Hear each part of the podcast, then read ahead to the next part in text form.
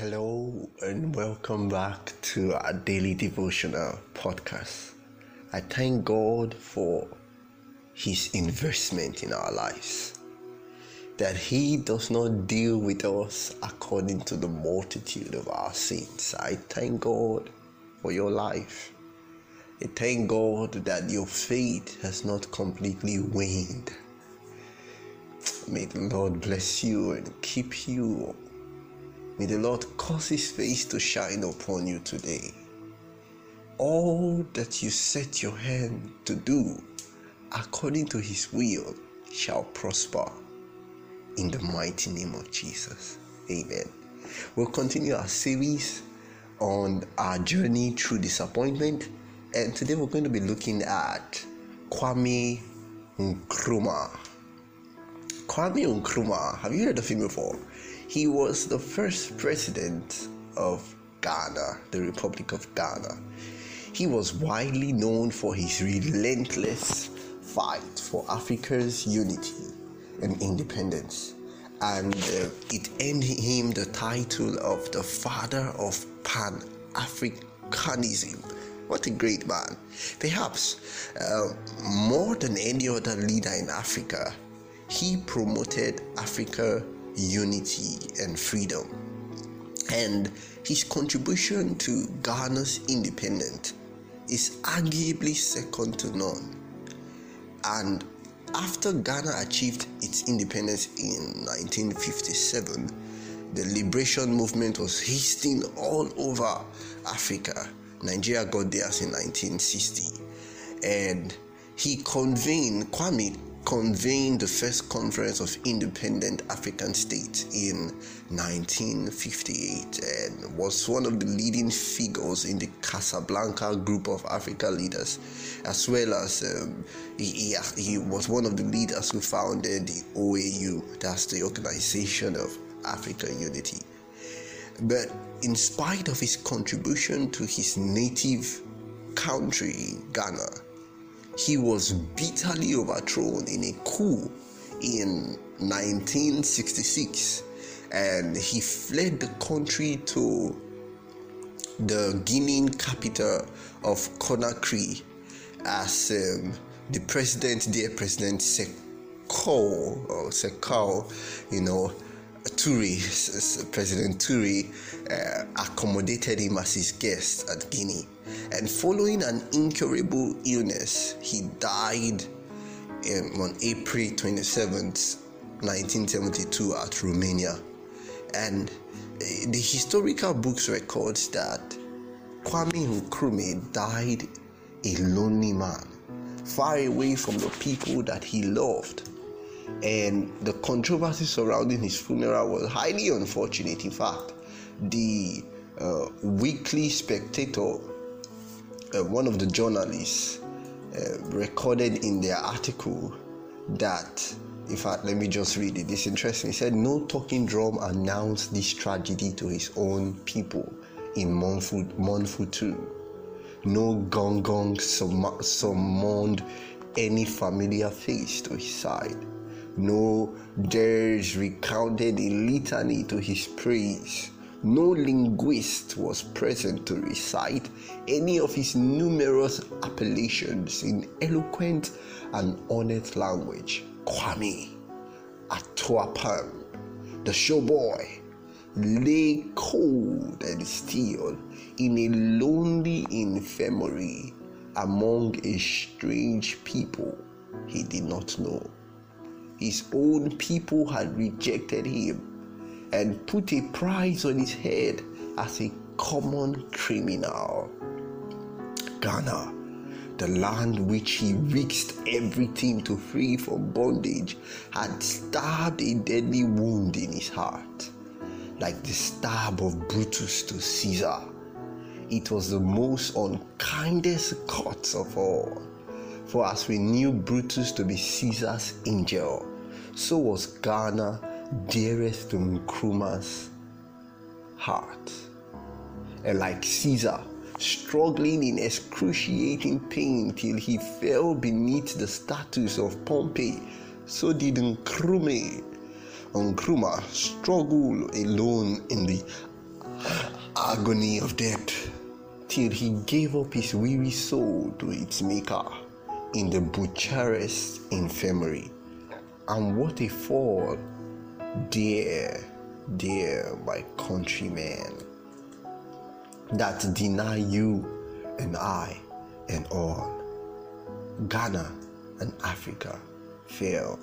These were the words of Accra's Weekly Spectator, a journalist named Kwabena Kisi, uh, in the article titled "Nkrumah, the Leader We Never Understood."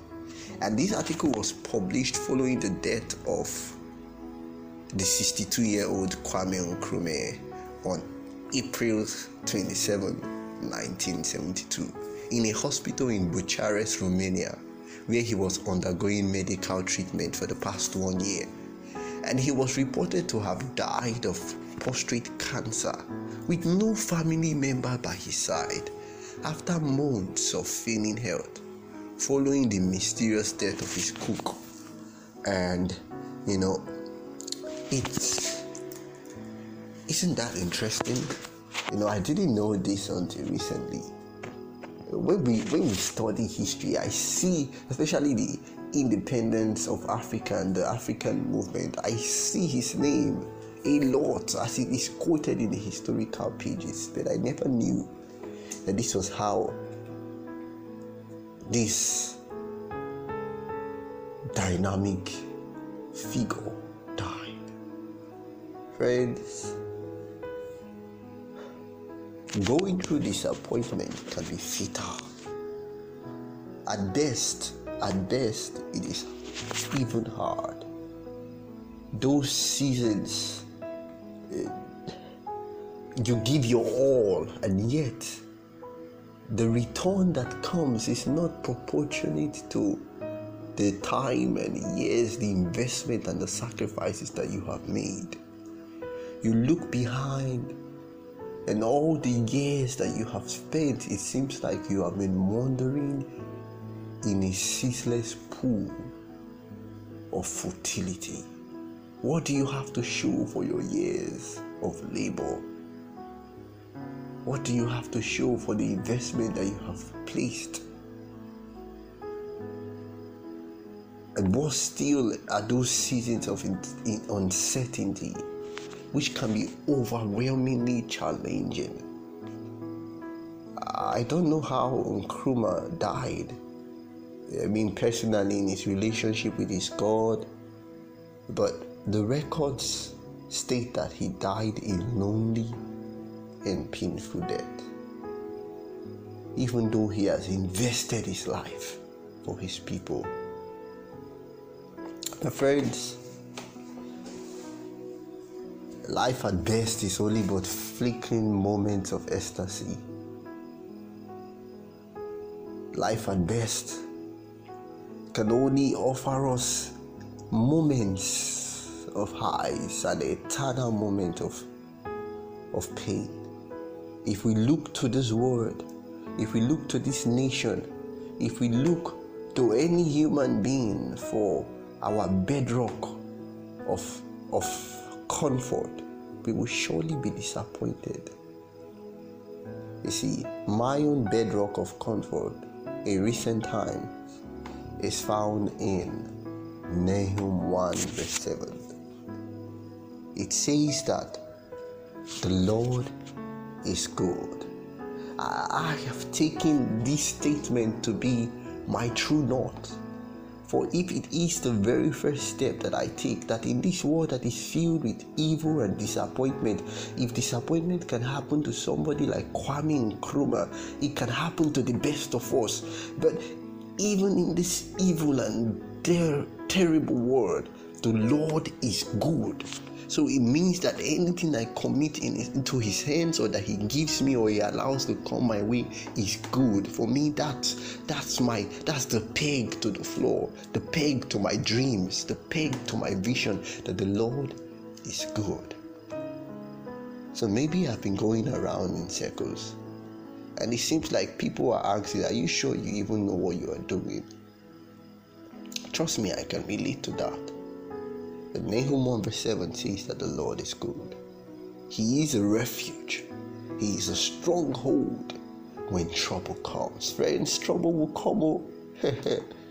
Perhaps you have had a taste of it, but even more trouble will come your path. Trust me, all they that live godly shall suffer persecution.